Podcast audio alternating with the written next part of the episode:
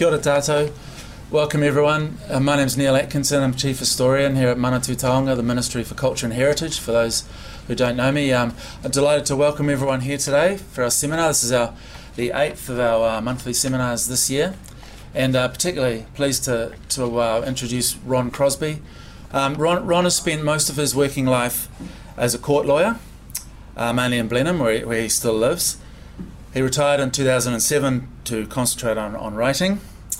Um, and he's written a number of books, uh, including Musket Wars back in uh, 1999, a biography of Gilbert Mair, uh, history of the New Zealand SAS, and most recently this book Kupapa, which uh, the ministry was uh, pleased to support with uh, through the New Zealand History Research Trust Fund awards in history a few years back now, and also through a, a publishing grant as well.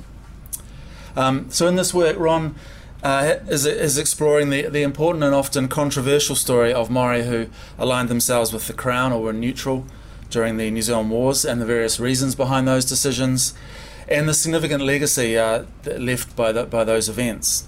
Um, and just to take one example um, of that that is, is of particular relevance to, to a lot of the work that this ministry is involved in at the moment, uh, the the allegiances and decisions uh, made by, by, by Maori in the 19th century had a major impact on recruitment and participation in um, both the First World War and the Second World War.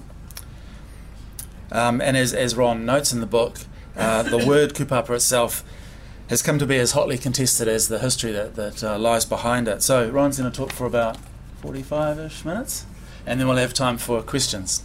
Thank you very much, Neil, and uh, I'd just like to start by formally acknowledging the uh, ministry's support for, for a struggling author. I think everybody tends to think a lawyer uh, is pretty well placed to be able to write books without discomfort, but if you spoke to my wife, you'd find that that's not the position. And writing history in New Zealand, unfortunately, because we've got such a small population, means that um, if it wasn't for the support of the Ministry of Culture and Heritage, a number of these major um, uh, efforts just would not be possible. And so thank you very much, Neil, and, and your team. Uh, so the subject matter of, uh, has been introduced by Neil, and uh, the only difference I would make is that he introduced it as being the bitter legacy of Maori allegiances with the Crown, and it's actually alliances is the word I used, and there's quite a significance to that because allegiance just takes you that little step further towards a concept of loyalty, uh, which my book argues uh, was not what was behind the alliances that uh, Maori formed with, with the Crown. Uh, so, just to start off with triggers for the book, in, in the 1990s, the dictionary meaning of kupapa definitely changed 180 degrees. Uh, historically, if you looked at uh, Williams' dictionaries, uh, the authoritative, which was really the authoritative dictionary for uh, the Maori language for about 150 odd years, uh, it was always defined, or the term kupapa was defined as uh, in the sense of neutral or, in brackets, loyal to the crown during the wars. Um, whereas in 1993 or thereabouts, I forget the year exactly, um, Reeds published the P.A. Ryan dictionary, which is very commonly used nowadays. Uh, and if you look at kupapa in that dictionary, one word, traitor. And so the uh, meaning change to me uh, highlights a sensitive divide in Maoridom. And I've just posed the questions at the bottom how did that occur? And the important thing that happened really through the period after the Second World War was that the value to Maori of past alignment with the Crown changed you can certainly say that up until the end of the Second War, uh, the leadership in uh, Maori were commonly espousing the importance of, and the Maori Battalion was the classic example of it, uh, the importance of uh, proving to Pākehā that they that Maori should be treated as the treaty guaranteed, though, going to be treated as equal subjects, uh, and that value of an alignment with the Crown uh, started to change very dramatically in the 70s, 80s, and 90s. And one possible cause that I've identified in the book, and it may or may not be uh, agreed to by others, is that uh, the treaty claims process itself uh, it possibly contributed to that as well. And the reason for me saying that is that there is no value in the treaty claims process and in the settlement process uh, in espousing a previous alignment on the Crown side. That gets you nothing. So the value lies in proof of treaty breach by the Crown and in prejudice to a Maori victim. And the Crown, of course, uh, perforce becomes the villain of any treaty bre- uh, breach.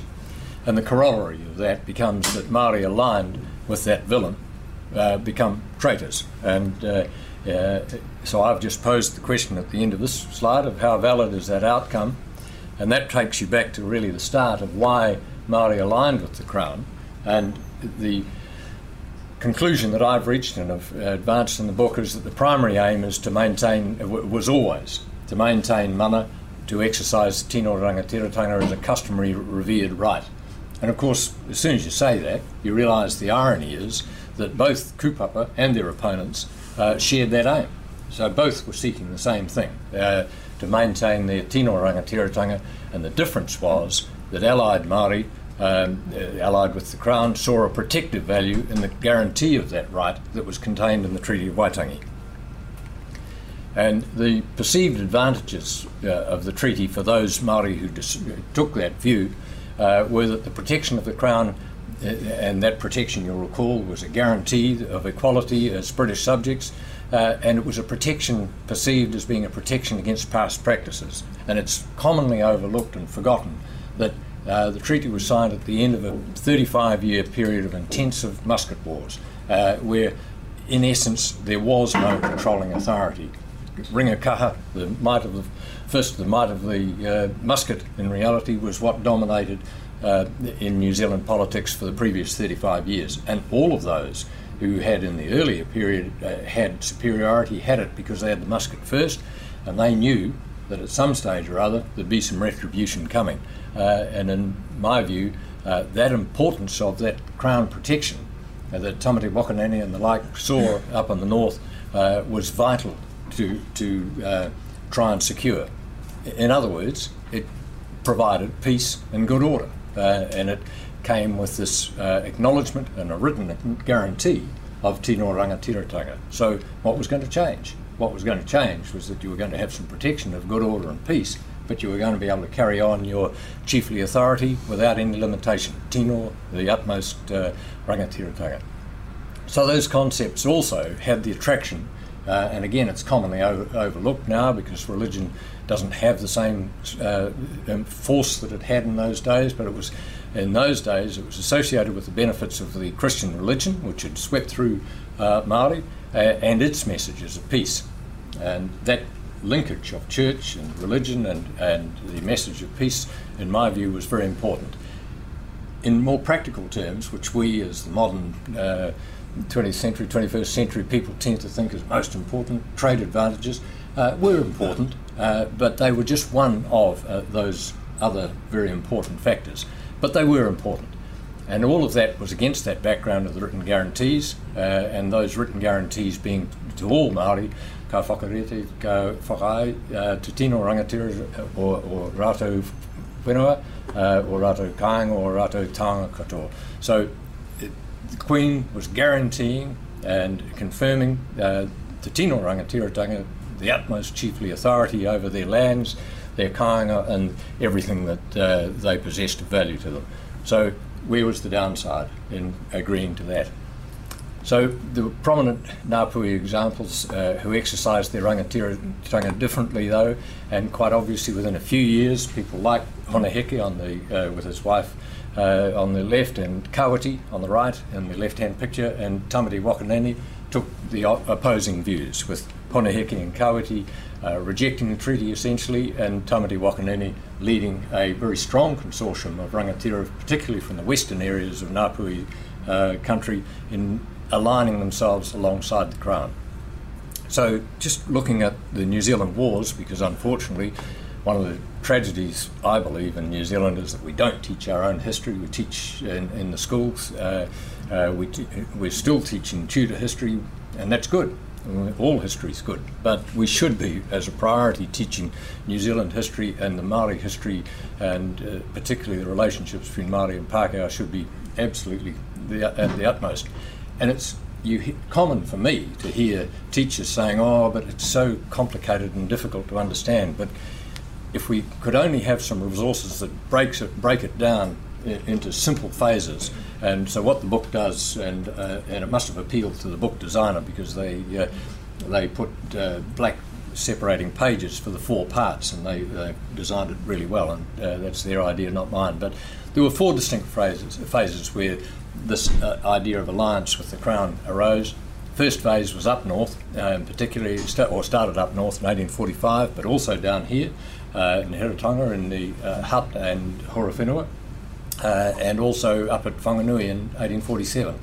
Second phase started a few years later, about seven years later, and I've uh, identified that as starting in 1854. And if you wonder why that's so, there's two reasons particularly.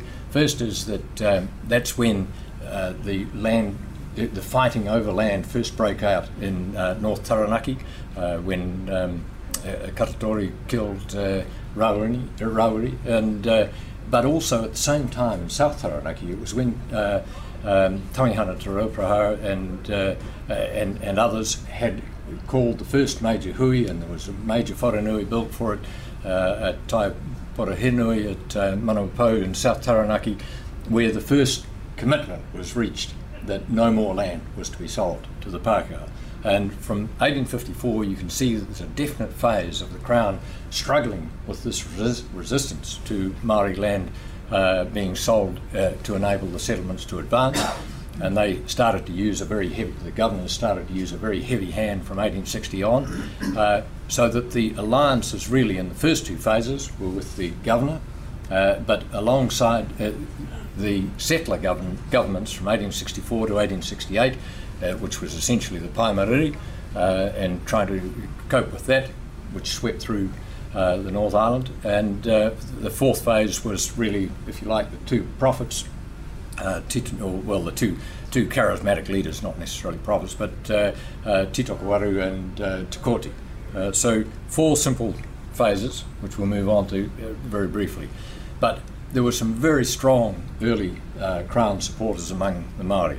Um, Wiremu Nera, uh, I've identified Tao Utai was his name. He took his Christian name of Wiremu Nera, but uh, he was picked up, for example, by um, Donald McLean. When Donald McLean in 1854 was when the first outbreak of fighting occurred, and Rawiri was killed with about uh, nine or ten others, I think, from memory. And uh, he went down uh, by ship to North Taranaki to report to the governor, or the acting governor at the time, I think, and uh, but he importantly called at Kawhia and picked this chap up because he was a very senior rangatira for uh, Tainui and all of their uh, musket war raids and, and had been involved actually in the expulsion of Te Rauparaha from Kawhia uh, way back in about 1820 or thereabouts. And he was also involved in, uh, some of the major sieges, Pukerangiora, for example, in North Taranaki in 1832.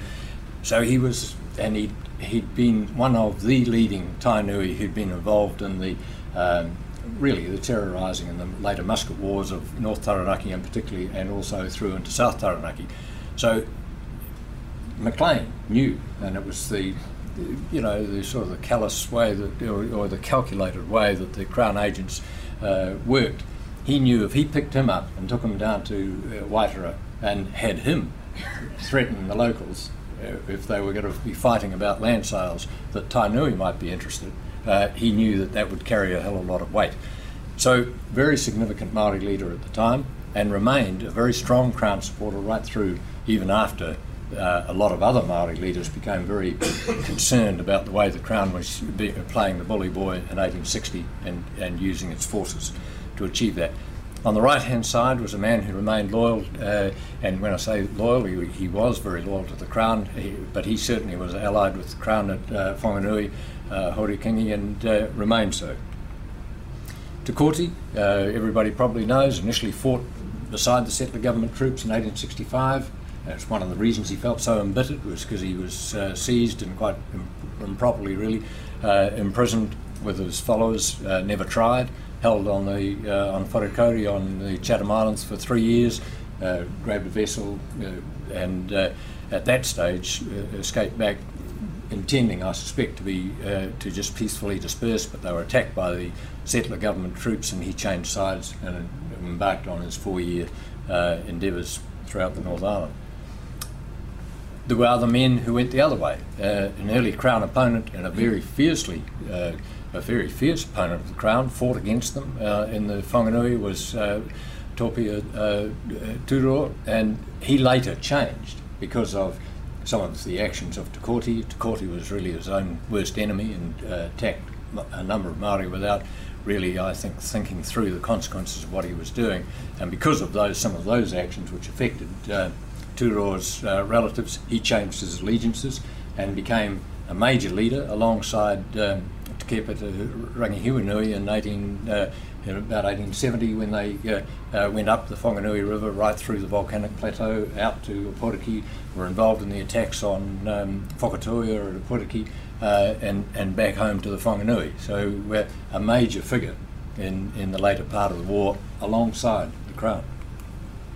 So phase one, uh, I'd mentioned 1845 to 1847. I've used the title on this slide of Crown Pragmatism uh, because in reality the Crown didn't have enough forces to achieve what they were seeking out, uh, setting out to achieve. And Allied Maori support was critical to them in all three of those localities. And the outcomes, if you look, stand back and look at them, were unofficial truces, really, uh, simply because there, there, were not sufficient Crown forces. Had it not been for the Allied Maori support, um, there would not have been the ability for the Crown to have gained the position that it did gain. Uh, I've just used that uh, illustration of the effect uh, of, on, um, of art on our historic uh, perception.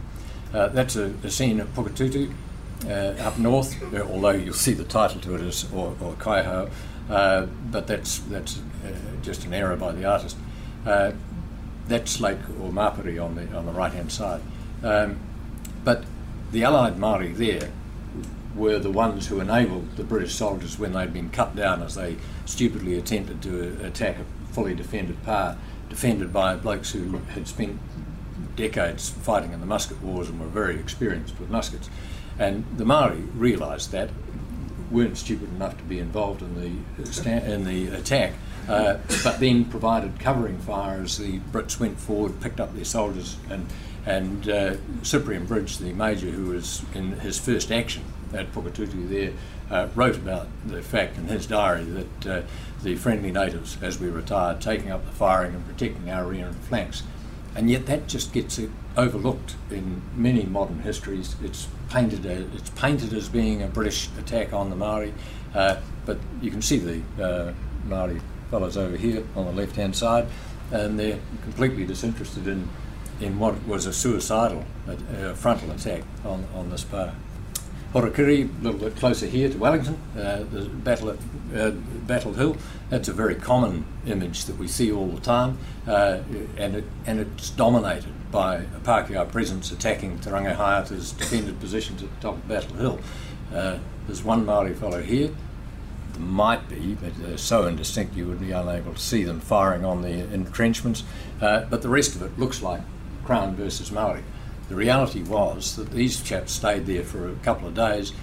It was raining like mad. They went back down to the bottom of the hill, and the people who stayed up the top were a mixture of hapu of Ngati Toa and Te Atiawa, and it was they who, over the ensuing two to three weeks, in very harsh conditions, uh, followed Te Rangihaeata's people up in, until they ran out of food and until they dispersed, and ended up going up just north of uh, Lake Horowhenua. But again, we have this perception of the battles being in that period, phase one, being Crown versus Maori. And the reality was it was actually Maori on Maori in terms of the real fighting and in terms of the real success when you actually analyse it. Phase two was uh, the development, saw the development of the Kingitanga, that meeting, that uh, anti-land selling meeting that I mentioned in South Taranaki earlier, was for a dual purpose really, or the primary purpose really was of it was to uh, and appoint a Maori king.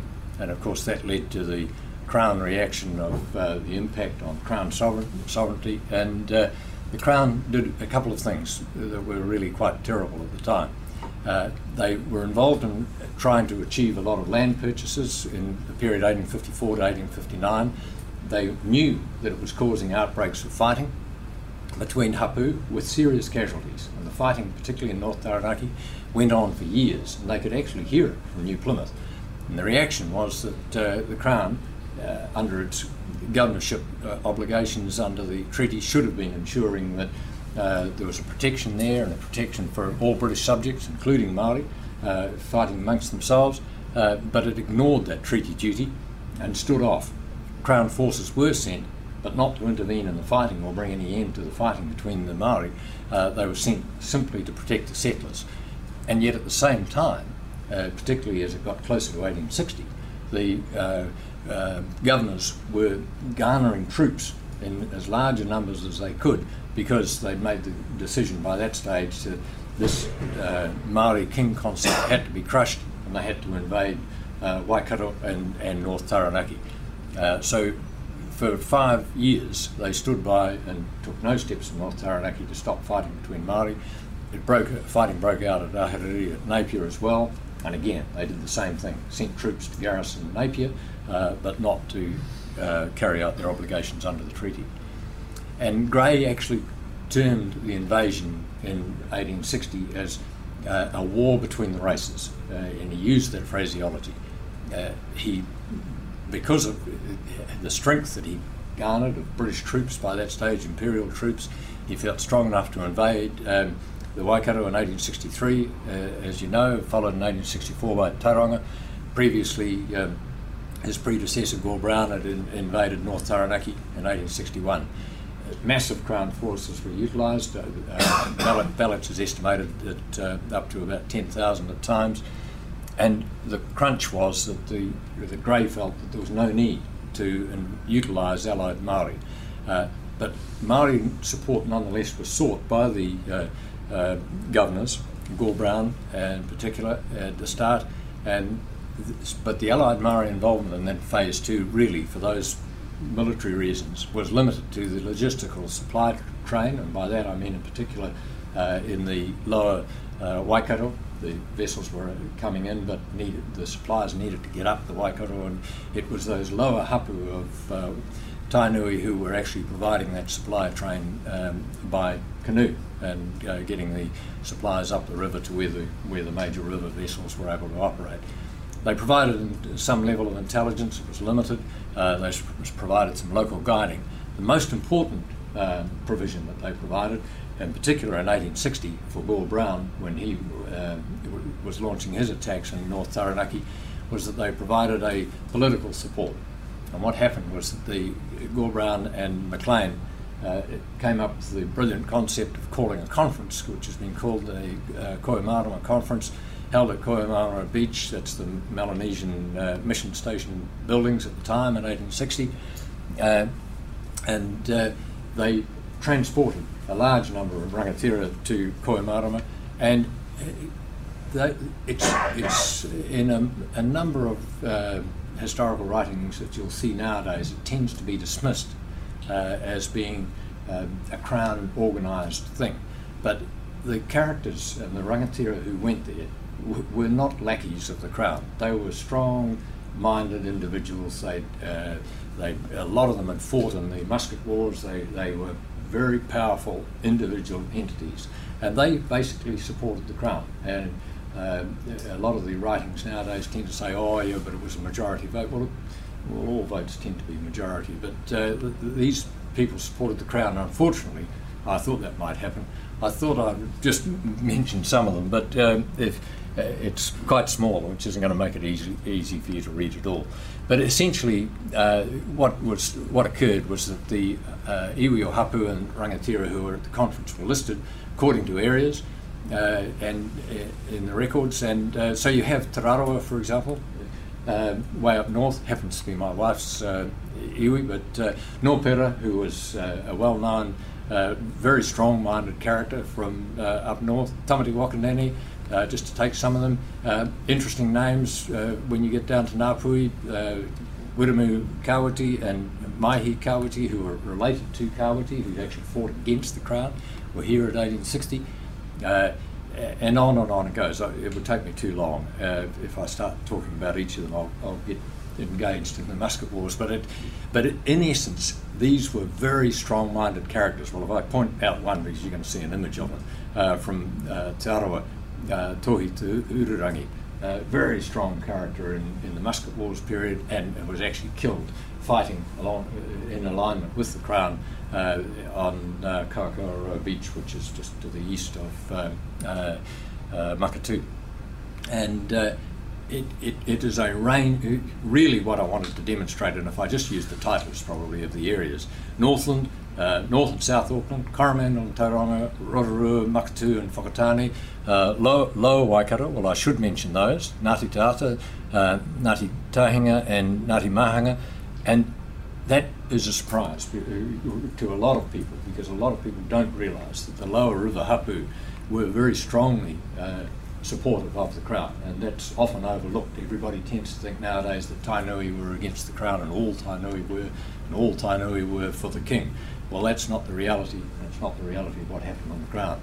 Uh, Taranaki and uh, Whanganui, and again, you might have expected that there wouldn't be much representation. There's even Ngāroru there, um, and you'll see other upper Whanganui, um, which again is su- surprising because that, they, they had resisted the Crown earlier on. Uh, the East Coast, including Hawke's Bay um, and Wairarapa, Manawatu, Horowhenua, uh, down to Wellington and to Tauihu, uh, and there's a list of various iwi, including Ngāti Tō, uh, and Tamihana Te Rauparaha is there, uh, as, as is Matene Te Whiwhi. And that's interesting because they were two of the chaps who called the 1854 uh, hui uh, held in South Taranaki. And even from the South Island, Naito and uh, Taiaroa, who was uh, a major rangatira in the um, Musket Wars era. But it wasn't it wasn't all, as I say, there were majority votes for the resolutions, but the resolutions were supportive of the Crown in 1860. But not all Māori were, uh, uh, Rangatira were happy about it. Not all attended, obviously, the hui, and uh, many refused to go. Uh, many allied Māori uh, didn't necessarily change from that alliance uh, with their view of the treaty, but they did express serious disquiet about the changed Crown land purchase practices. By that stage, McLean was starting to do major transactions with one rangatira, uh, Te Hapuku, for example, in Hawke's Bay. Uh, they, he changed from dealing with uh, land sales on a hapu basis to land sales on an individualised basis. Uh, the invasions that occurred of Taranaki and Waikato, um, and it, the, there was a commencement of uh, confiscation policies following on. Uh, so that, that caused a lot of allied Maori disquiet. And this chap, Renata Kawepo, very strong Ngāti Kahungunu uh, rangatira. You'll notice Lindauer's painting of him, he has no right eye. That's because in the Battle of Te the woman uh, whose husband he'd just shot leapt on his back, gouged out his right eye, and was in the process of gouging out his left eye when his mates pulled, it, pulled her off, and he, he married her, which was quite a nice uh, end. But he's he was a an outstanding um, correspondent and and an outstanding rangatira and very strongly in favour of the treaty guarantees. But he at the time. Uh, of Taranaki, North Taranaki, here he is writing saying the governor's way of flying is to flap with one wing uh, downwards and the other up. He tells the Maori to sit quietly with the wing that flaps downwards, whilst he beckons to the white man with the wing working upwards to come and exterminate the Maori. Pretty strong words from someone who's allied with you and still maintained later on. For example, Renata Kawepo was involved in the fighting against Te Kooti. Uh, phase three was just when the Crown thought everything was under control. They'd invaded, in their minds, successfully the, the Waikato. They uh, same at Tauranga after the initial hiccup at Gate Pa. Uh, North Taranaki, they, they felt they were in control and then and and the imperial forces there was a real set of pressure for the imperial forces to be sent away because of their cost. They uh, the the imperial government wanted them away. Uh, because the imperial government was starting to view what was occurring as just being warfare to achieve Pākehā settlement in, in uh, New Zealand, uh, so that everything coincided with the uh, imperial troops disappearing, when suddenly throughout the North Island out, there was just uh, a whole sweeping motion of Pai Mārire, the Hauhau religion, sweeping through the country, and in essence replacing what, what had been the, the Kingitanga resistance to uh, the settler government's uh, acquisition of Maori land. And it led to extensive fighting in the central North Island, and many Maori aligned with the governor and the uh, settler government, and Maori on Maori engagements predominate during this period from 1864 to 1868 simply because the imperial troops had gone or those who were left were told that they weren't to be involved in any fighting, they were just to protect the settlements. Uh, and the settlers didn't have the requisite uh, forces to be able to cope with, uh, and the government didn't have the forces to be able to cope with the outbreak, outbreaks of fighting that occurred. The primary reasons for alignment with the government I, have espoused in the book were, again, uh, one new, again, maintenance of rangatiratanga against threat, but a new feature, and that was the protection of their own religious beliefs. And particularly if you look at the East Coast as a good example of that, where a, a lot of East Coast um, had been taken by um, Ngāpuhi back up to uh, the Bay of Islands and had spent decades there with the, uh, with the missionaries, had become imbued with Christianity, brought Christianity back, and there was a very strong uh, um, priesthood, large numbers of them, and uh, uh, Christianity had a very strong hold there, and it was very successful, and, and the the community as such was uh, functioning very well. They were starting to trade a lot with Auckland and the like, and suddenly in came this new Pai Mārire religion, and it led to a huge reaction by a number of the hapu. Some of the hapu in Ngāti Porou uh, took it on board, others rebelled very strongly against it, and fighting broke out in a major way. So the East Coast is a good example of that protection of religious beliefs being a reason for aligning with the Crown, because those who aligned with the Crown immediately turned to the Crown and said, give us the weapons, give us the ammunition, we, we can uh, uh, beat these blokes. So, the, uh, but there was, as the battles against the Pai Mārire went on and as the settler government uh, had greater control, whenever they were in that dominating position that they'd achieved in, in North Taranaki, Waikato, Tauranga and in the East Coast, the demand was there, confiscate these rebels, the land from these rebels. And the confiscation became a serious problem because as the lower Waikato hapu had found to their cost, they'd supported the Crown there with, uh, in logistical terms, only to find that their land was confiscated because they were part of this Tainui uh, group who were regarded as rebels. And the same thing happened on the East Coast. Ngāti Porou found that the government intended to confiscate their land. And Rōpata Wahawa, for example, and Ngāti Porou took the attitude that the best way of avoiding a risk of confiscation was to continue fighting on the Crown side. And uh, that's a big explanation, in my view, as to why he was so active against Te Kooti in the next four years. But it, it, I said, I've said that the battles were largely predominantly Maori on Maori, particularly in the initial stages. Moutoa Island and um, in the Whanganui in 1864 saw a very ritualised, uh, arranged battle between uh, the uh, who were coming down the river and the lower river ones who went up and, and met at the island and the upper river ones nearly nearly won. They, they'd almost forced the others to retreat when, uh, through the bravery of a couple of the lower river rangatira, the tide was turned and uh, the upper river ones suffered very badly. Uh, on the left hand side, he wasn't actually a fighting rangatira, but I'll, I'll just put the image in there because he was, uh, Te Ua Haumene was the Pai Mārire prophet. On the right hand side, though, was the chap uh, Hipangawa who fought at Moutoa Island. Uh, he was killed a few years later in another battle against uh, uh, uh, again on the Whanganui River or, or I think. Other allied Maori leaders in this third phase against Pai Mārire were, I've already mentioned, Rōpata Waha Waha, Ngāti Porou, uh, had been a slave in the uh, himself. Uh, uh Rongowhakaata had taken him as a young child as a slave and uh, didn't have rangatira uh, status really other than by his own courage and bravery that he demonstrated in early battles against the Pai Mārire.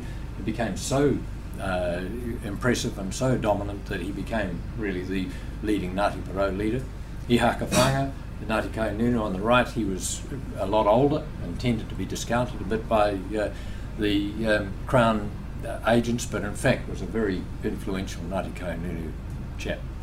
Uh, in 1865 in the Bay of Plenty, I've mentioned Tohi uh, Te Ururangi, the uh, Te Arawa man on the left-hand side, uh, who was uh, killed at the Battle of Kaokaoroa Beach, which occurred, incidentally, just a matter of days before the Battle of Gate Pa, and and in that battle, uh, the Māori who were aligned on the Crown side, who were Te Arawa and a party of Ngāti Tūwharetoa from uh, Taupo, uh, inflicted about uh, really heavy casualties on a, on a major war party of about 900 uh, men um, who'd come from Tairāwhiti from the east coast, iwi, uh, and Tohi Urangi played a major part in that. They inflicted about 50 deaths and who knows how many wounded, but on the usual sort of uh, run that uh, you'd have two to one or thereabouts, and casualties probably uh, inflicted 100, 150 casualties.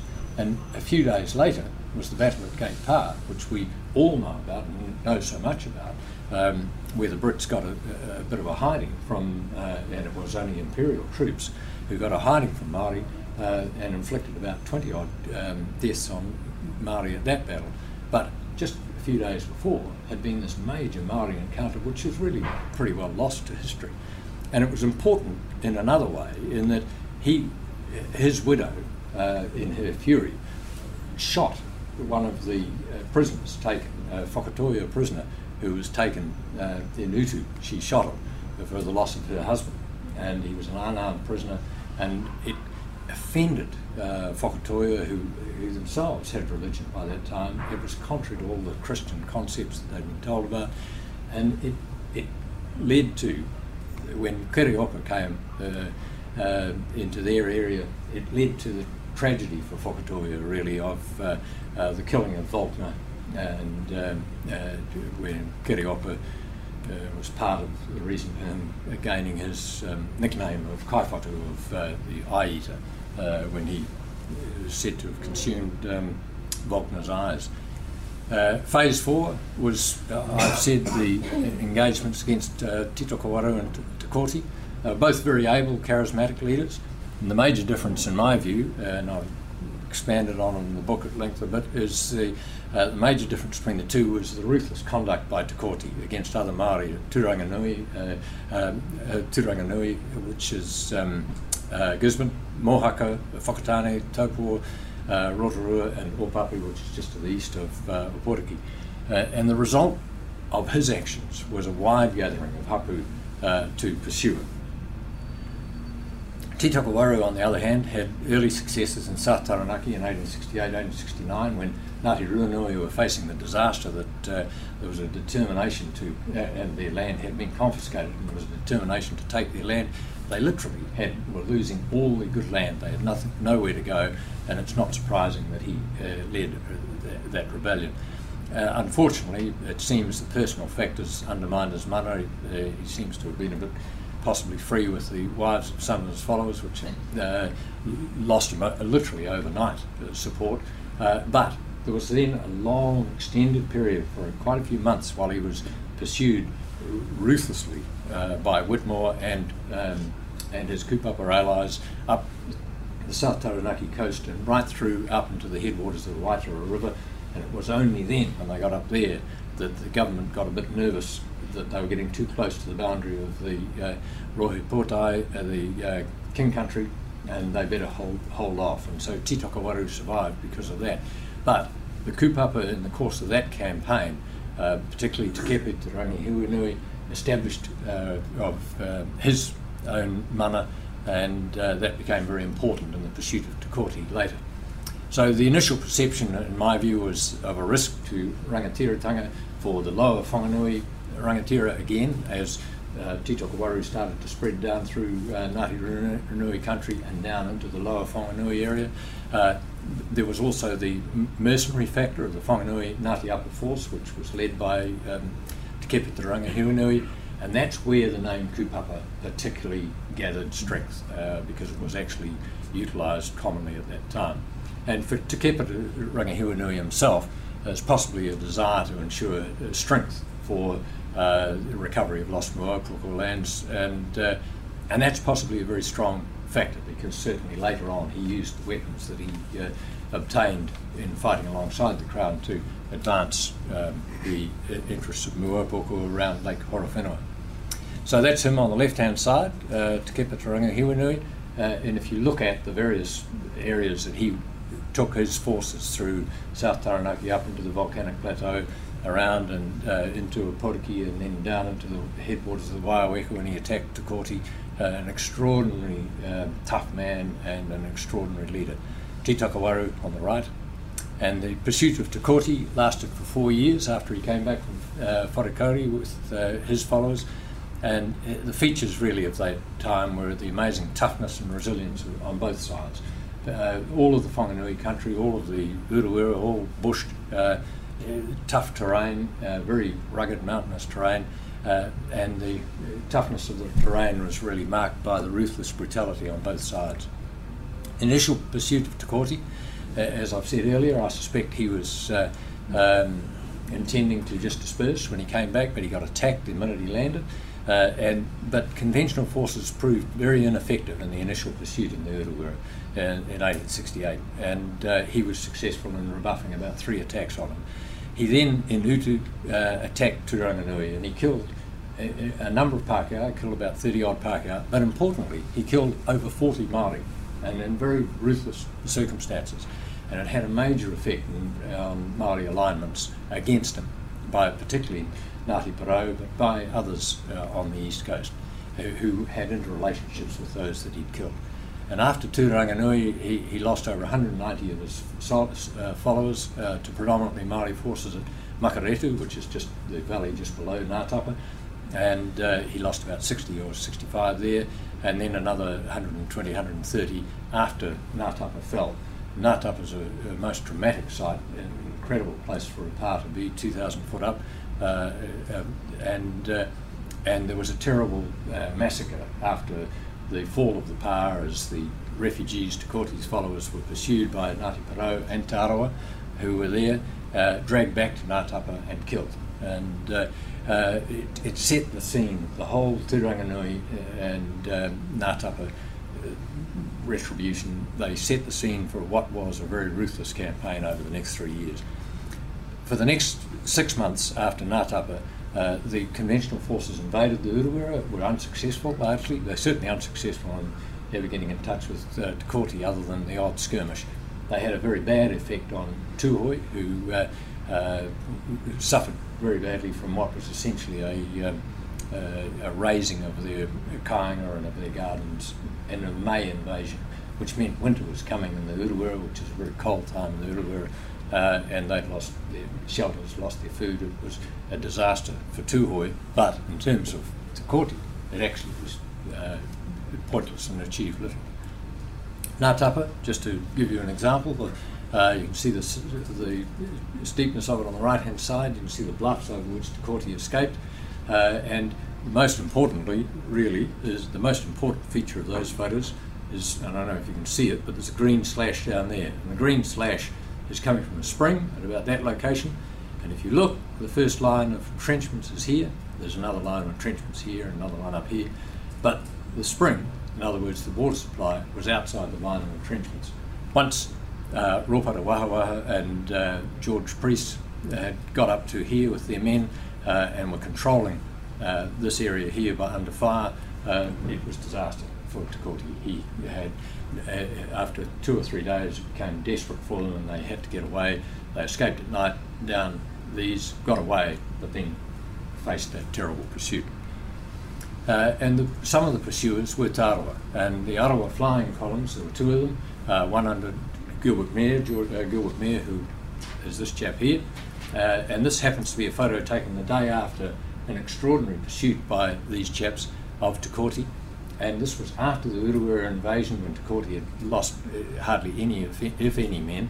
Uh, but these blokes, in February of 1870, after a long period of uh, pursuit of Te managed to um, uh, inflict really serious casualties on them in one long running day's battle over about 40 kilometres, which Mair led. And they killed uh, somewhere between probably about 15 and 25 of Te Kooti's men. Donald McLean, the Minister of Defence, who by that time had been waiting for uh, results to come in from this huge expenditure on um, various uh, conventional forces spread through the North Island, was so delighted with the outcome that he issued an order that from then on, Maori only were to be used in the pursuit of Te Kooti. So for the last two years of the New Zealand Wars, the fighting was Maori on Maori by order of the government, by order of Donald McLean. Uh, so Ropata Wahawa Kepa Rangihiwinui, you already heard about, the Arawa flying columns, Ngāti Kahungunu, and other allied Maori uh, uh, whittled down to Kooti's support. And uh, so that's the Minister of Defence who ordered uh, Maori only to conduct the pursuit. And uh, I suspect the next slide is um, a slide against myself, which uh, Yes, it is. That, that's my wife put that slide together for another presentation that I did, but it's, uh, that's myself on a trip into Maungapōhatu with my wife, and we were going in with this uh, Tūhoe chap here who left Maungapōhatu 50 years before, and we came across this young bloke here who was just a monster, and he was about to head away, and uh, I stepped out and foolishly didn't put my boots on. If I had to put my boots on, I would have looked as muscly as they had. um, about 40 of Te men were killed by the Kupapa at each of two battles in 1869 and 1870, and those battles really uh, destroyed his, his, ability to resist. The left-hand one is um, which is just south of uh, uh, Turangi, and you can still go there and you can still see the entrenchments, and there's, there's 37 people uh, uh, buried, uh, who were killed at that battle, buried within the redoubt still. Uh, the right hand image is not an image you would have seen before. The fellow who drew that's a bloke by the name of Rod Emerson, who uh, is the main cartoonist for the um, New Zealand Herald. And uh, the publishers rang me up with only a month or so to go to publication and said they needed an image for the front cover. And um, uh, and they said, what, what should we have in it? And I said, well, you need to have a we need a scene of, of a Pākehā soldier, Māori soldier, you know, or a Māori warrior fighting alongside him against Māori. And uh, so anyway, the first effort that Emerson did was of a par that was so far in the distance you couldn't make out the figures at all. So they, Penguin wrote back and said, no, no, no, we need, tell them we need a, an in-your-face conflict scene. So I said, would you mind if I send that phrase to him? And they said, no, go ahead. So I did. I sent that phrase up to him and he produced this image. And uh, and it's absolutely in your face. I'm not sure you can see it from your distance, but this chap here is particularly in your face. And uh, and they were horrified at the uh, image and uh, refused, said, no, we're going to run with the book with this, with no image at all. But it's a pity because it was not a, it was not a pleasant um, series of wars. It was in your face conflict. It was pretty ruthless and uh, um, I, I, just put that in the PowerPoint simply because it brings home that war is, is not fun and games.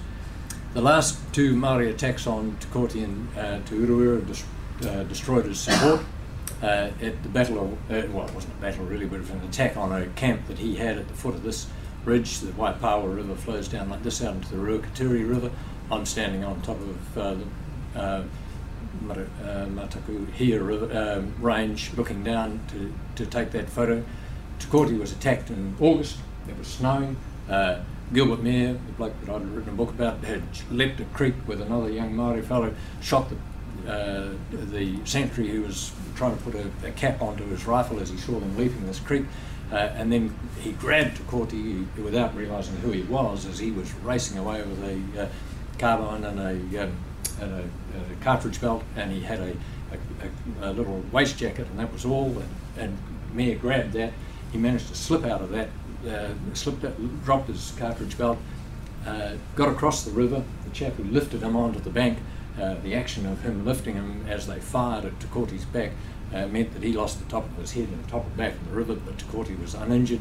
Got over to the other side, standing under that ridge, turned, and in the snow absolutely naked, fired a shot back at them. That was the only shot he had because he'd lost his cartridge belt, and he disappeared. And no one knew where he was for the next three weeks. I believe he went over this range called the Pukahuruhuru range, which I've still got to go back to and walk over and just check out what I'm telling you. And uh, it drops into a river called the Ruakituri. And up here, oh, sorry, up here is Maungapōhatu. Uh, they, after the attack, brought the prisoners out this way, around to, uh, around to the Ruakituri, and then uh, George Preece and a number of Te Arawa did a fantastic trip up and met a Ngāti Porou party that they knew was in the bush up on top of this range, the Rangitata range, told them, we've attacked him down here two weeks ago, we think he's heading for Maungapōhatu, and uh, Ngāti Porou went through here, saw the smoke of his fire from here, and attacked him at that location uh, up in the flanks of Maungapōhatu, uh, 3,600 feet. Um, and when you go there now, there's myself on, on this uh, location with a brother of a bloke who's sitting in the audience who took the photo, and that's him there. And uh, he's a dentist up in Whangarei, this bloke that I've been going in the Ureweras for about 50 odd years. And uh, but they were attacked on, on this, which is a very, it doesn't show out on that photo, but it's quite a sloping clearing in the bush.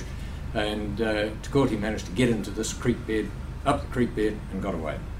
So, in conclusion, uh, the drivers of conflict for all Māori, uh, I, I, believe, were Tino Rangatiratanga. There was no common Māori position. The change to the meaning of kupapa ignores the widespread Māori commitments to treaty protections. Highly likely that most Māori were committed to the treaty and aligned on the government side. Uh, the traitor tag is misguided. The loyalty was to the hapu, and the commitment was to, to Tino Rangatiratanga. And the subsequent treaty breaches, and this is the tragedy of it all, was that the subsequent treaty breaches by the settler governments ruined Allied Māori aspirations um, and, and it also, in particular, ruined their standing with those who they'd opposed. I think that does. Please. Thank you.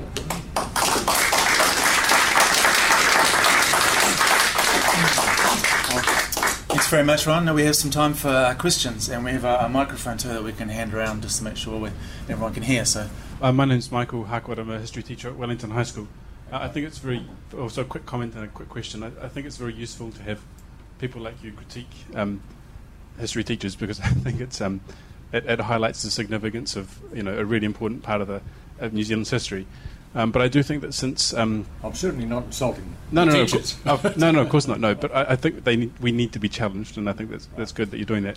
Um, but I also think that since um, the decision to have no prescribed content in the new New Zealand curriculum, so the the focus is on teaching students how to think like an historian and there have been many schools who have dropped the commitment to the Tudor, Tudor Stuarts topic.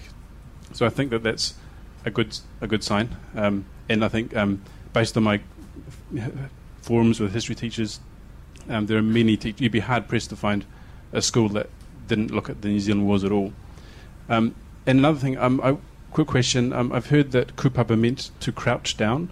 I was wondering if you could comment on that and whether you know anything about that definition. Well, you, I've, I've, spoken to a number of uh, Maori elders over, over time about that, and and uh, and yeah, I mean, essentially what they say is that it would be it's the equivalent connotation or sense, if you like, of, of lying flat on the ground or crouching on the ground, whatever it is, in a quarrel between two opposing parties. In other words, adopting a neutral position. Time for one more Can I, can I ask a question? I'm, I'm very intrigued to ask the, uh, and you may wish to give the microphone back to the historian, uh, historical teacher, if I can. Um, just what, what um, can I ask you what materials are available, or, or in terms of uh, to uh, history teachers, and what uh, level of education is given to them nowadays as they're going through their own uh, educational system uh, in terms of the musket Wars and their effect on Māori and in terms of the New Zealand Wars. You mean in terms of the, the education of the history teacher? Yes. I mean, it, it, what I'm wondering is whether they've got the resources, whether they've got the materials yeah. to be able to teach courses. Well, to become a history teacher, you need a history degree. So, in, in the history, and the the teacher, the, um, the, the potential teacher can then just choose whatever courses they want at the university. Right. Um, so uh, there is def- all the teacher trainees that I get.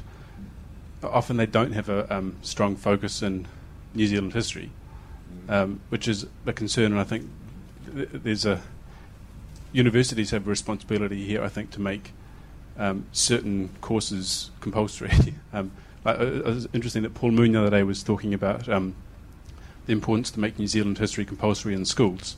Um, but I, I, think it also has to be New Zealand history needs to be made compulsory part, as part of history degrees, um, and that way, when people do, if uh, teachers do, um, you know, end up in classrooms, they've got that strong content knowledge. Um, but I think that also, I mean, there, there are lots of resources uh, around, although they tend to be um, in the form of books, uh, and it's kind of up to the teacher to kind of adapt ideas, which is why you're phase one, two, three, four is very useful because that pro- provides the theoretical framework um, that a teacher could use. Um, but I mean, like for example, in the um, in year thirteen, uh, in all the levels one to three, stu- students need to be using sources, primary and secondary, um, uh, to develop students' historical thinking. And I think there are, especially online um, and through websites like this institutions there are increasingly amount, um, you know, large amounts of sources that teachers can use. Right. Um, so I, I think it's getting better and better. Um, Sorry to turn the tables on you. Thank you. Right.